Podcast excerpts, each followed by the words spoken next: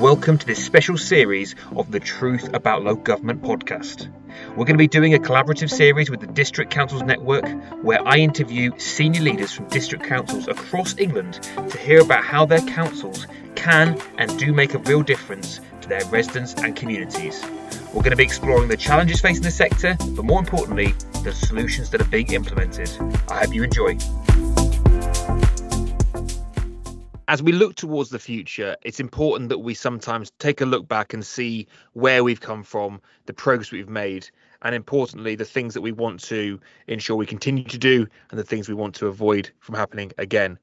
Today, I'm talking with a really exciting um, director, executive, chief executive director, uh, Mr. Trevor Holden, who is the national chair of the District Councils Network Chief Exec Group Managing Director of Broadland South Norfolk Councils, Director of Broadland Growth Limited, and Managing Director of Big Sky Developments Limited. Trevor, thank you so much for coming on. How are you? Yeah, really good. It's really good to be with you this afternoon. Thanks, Matt. Amazing. So let's start with the conversation about the District Councils Network. Where has the last, uh, what, has been achieved over the last 50 years? Where has the DCN come from?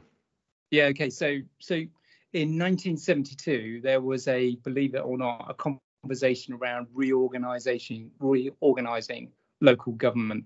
It seems we've been having that conversation ever since that time. And actually, if you go back to the 50s and go back to the 40s, the size and scale of local government was a matter for discussion. But in 1972, there was an act that said we're going to change the way local government is constructed.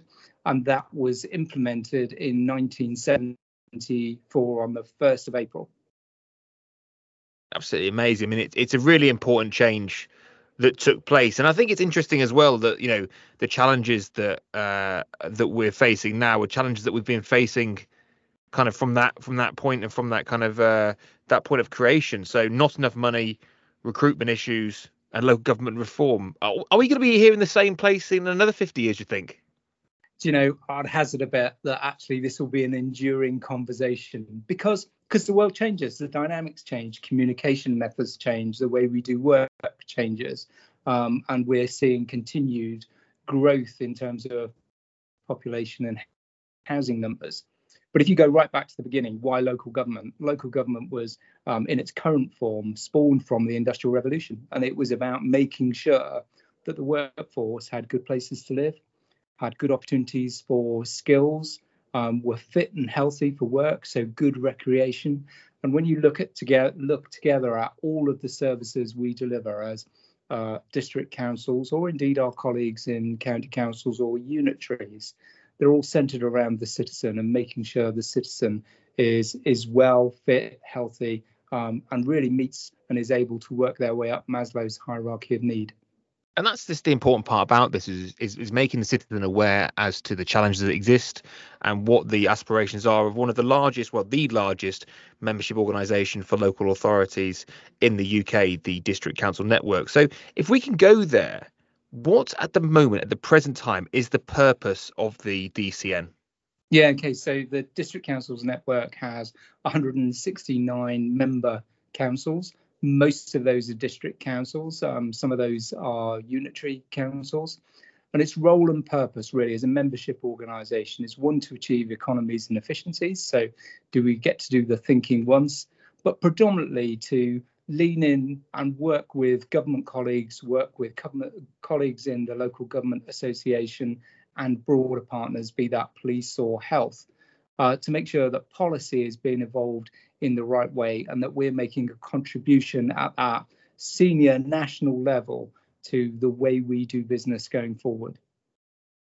What what do you feel? I mean, obviously, it's a challenging time for the local government space at the moment in terms of funding, in terms of an ever increasing demand from the social constructs that they they feed into in the community what are the future aspirations of the network? And um, what would you say are the priorities that you as one of the leading chief executives in the country for the dcn would like and will see the dcn targeting over the forthcoming years?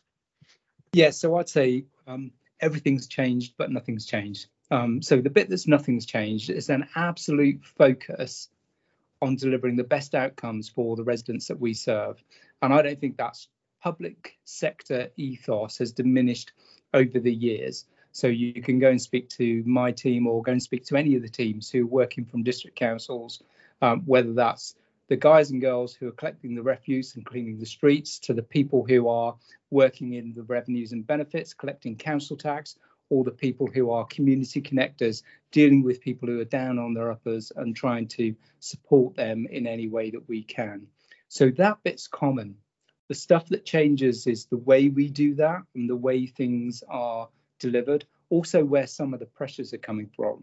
So, high on the agenda for us at the moment is the conversation around housing and homelessness. It's a national debate. We've seen a slow in slowdown in the production of new houses. We've seen people leaving the private rented sector at the very same time as we're seeing pressure on demand. Some of that's because of changes in the structure of family units. So people are living older, um, more families are separated. Um, so the structure of housing requirement is different, as well as seeing um, an influx of people who require housing. So homelessness and housing are going to be real and present issues for us going forward, and how we fund affordable housing products and social housing in a time when the market is is depressed and we're not delivering enough houses nationally. Key issue for us. We're seeing another key issue around um, environmental issues, particularly around government agenda to change the way we deal with refuse. And you know, we've moved a long way from all of the rubbish that households produce going to a hole in the ground. We don't do that anymore. Um, we're seeing a large proportion of um, waste being recycled uh, and the remainder predominantly going into um, energy from waste plants. So we've come a long way, but we've still got a long way to go to make sure we minimize waste, make sure we minimize food waste, and make sure that that service is financially sustainable. So they're some of the key issues. The underwriting issue for us and every other form of local government is how we're financed and how we will be financed in the future to make sure that we can continue to meet the aspirations and the needs of the communities we serve. And one of the key points that we've talked about off air is, is galvanizing as a collective uh, and empowering that collective voice because of the size of your number of member authorities that you have. You're really, it's, it's incredibly important in having that agenda with central government. Um, one of the questions which I I'm, I'm frequently asking at the moment I don't mean to sound cynical, but there is innovation that can happen throughout the key points around housing, homelessness, um, around environmental factors. But do you think that there is enough innovation and enough kind of um, flexibility within the model that can ish, uh, sort all the issues, or do you think that we do need to have a fundamental funding change from central government to local authorities? So I think there's something about freedom um, in terms of uh, really, really simple things around the way council tax is set. Um, that's a, a, political decision and a political lobby, not my place to be in that space. Um, but it seems slightly bizarre that you've got elected politicians locally, but they're constrained in terms of their ability to set council tax other than within certain parameters, which is controlled centrally equally, most councils need to be able to start to see where they're generating and they can set fees and charges for themselves. So, by and large, planning, planning fees are set centrally, um, and it would be perhaps a good inducement for places when they're they're looking at their growth agenda to say actually we can set some of those fees and charges ourselves. But we have to remember that not all places are as economically active as other places. So, you know, we look at Cambridge and you've got an overheated heated economy there with people just wanting to pour into Cambridge. And that won't be the same in different parts of the country. Also, the demands and the demographic of a place um, will reflect on whether it's got a high demand for social housing, whether it's got a high demand for adult social care or children's social care. So there are, it's not quite as simple as everybody, every place has an equal share or an equal opportunity. So I think there will always be a place for um, government intervention to try and level out some of those challenges that exist between different places. That's a really very eloquent way of, of, tackling that, and I completely agree with you. There are nuances. I mean, I was talking to to Rose, the chief exec from Pendle, and she has a completely different challenge to some of the more, you know, uh, the, the areas in the southeast of England. Um, if you know, the, one of the key parts about this podcast series is to provide advice and to give some structured um, kind of help to those that are listening who either work for local authorities or as part of the supply chain.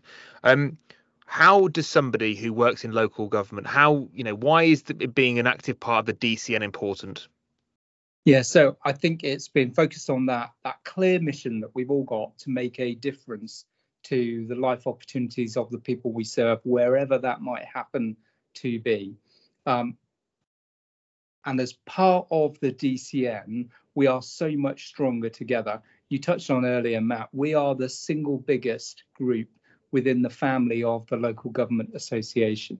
Um, we deliver those key services. I was speaking to a chief exec colleague the other day. We, we deliver the universal services that people see, whether that's parks, street cleansing, whether that's refuse, street lighting, uh, lighting, or the like. They're the things that people notice and see, and they have an immediate impact on their quality of life. We can lobby and influence those things far, far better as a bunch of local authorities under the umbrella of the district council network, serving over 200 million people with a spend of over 8 billion pounds, and also a whole raft of MPs responsible for our individual areas that actually collectively we can lobby to make an influence in the policy area. And in terms of, I mean, earlier we talked about, you know, having a collective approach to the problems and um, utilizing the kind of the economies of scale and economies of power uh, to tackling those problems, uh, and then albeit utilizing that the nuances at a local level. If somebody is there who is doing something excellent or is really proud of what they're doing in particular district council, is it who should they be contacting if uh, the DCN if they want to say, hey, we're doing something really great over here, whether it be waste or housing or homelessness? what's the methodology of kind of getting in contact with the DCN? Yeah, so the, the first thing I'd say in there, there is innovation everywhere you turn, and everybody is dealing with things slightly different. And there's some really, really remarkable stuff going on across the district council network.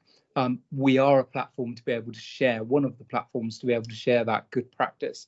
Uh, and we pick up the right people to be able to have the conversation back into government or just to play that back to ourselves. So we've got the annual district councils conference in uh, 14th, 15th of March this year.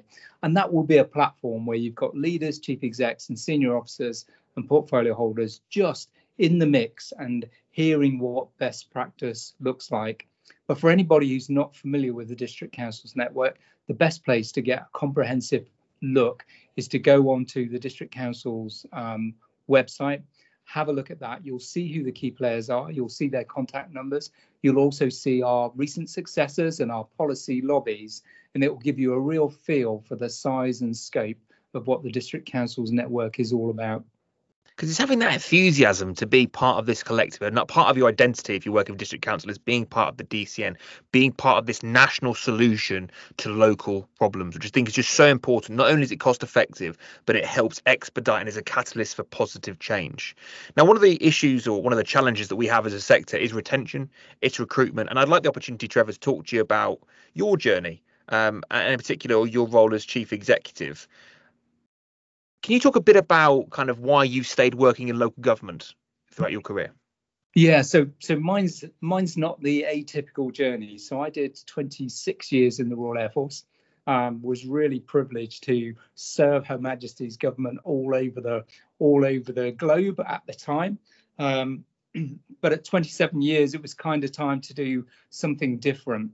And a colleague of mine had stepped across into local government I thought I'd done all the exciting things I was going to do in my working career in uniform for the RAF. Au contraire, I came across to local government, and that that unifying mission of today we're going to make a difference um, is just a great reason to spring out of bed in the morning. And I've been really lucky. I did 18 months at a place called Erewash in Derbyshire. Um, took on director of environmental services as a responsibility completely divorced from anything I'd ever done before, other than it wasn't because the products were different.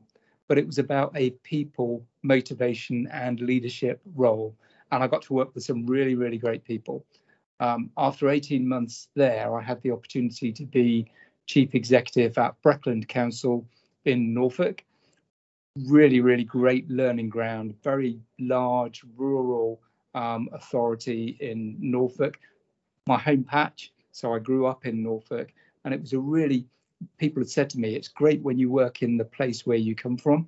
It absolutely is great when you work in the place where you come from because you have so many connections and touch points with it. But I went from there after three years to Luton. Now, Luton was only geographically two two hours down the road. Boy, was that a learning ground! It was the first super diverse place I'd worked in in my life. It was a tight, is a tight urban environment where people relate to and are really, really proud to be Lutonians. And, and I count myself as an honorary Lutonian, and I'm proud of that, not least of all because the football club's doing really rather well. Um, and we saw them promoted twice while I was there. But the energy and the pace, the proximity to London, but not in London, functioning like a London borough, but not in London, the council owning the airport. Can you imagine being the chief exec of a um, a, a, unitary authority that owns um, the fifth largest airport in the country and being intimately involved in driving the business case for that?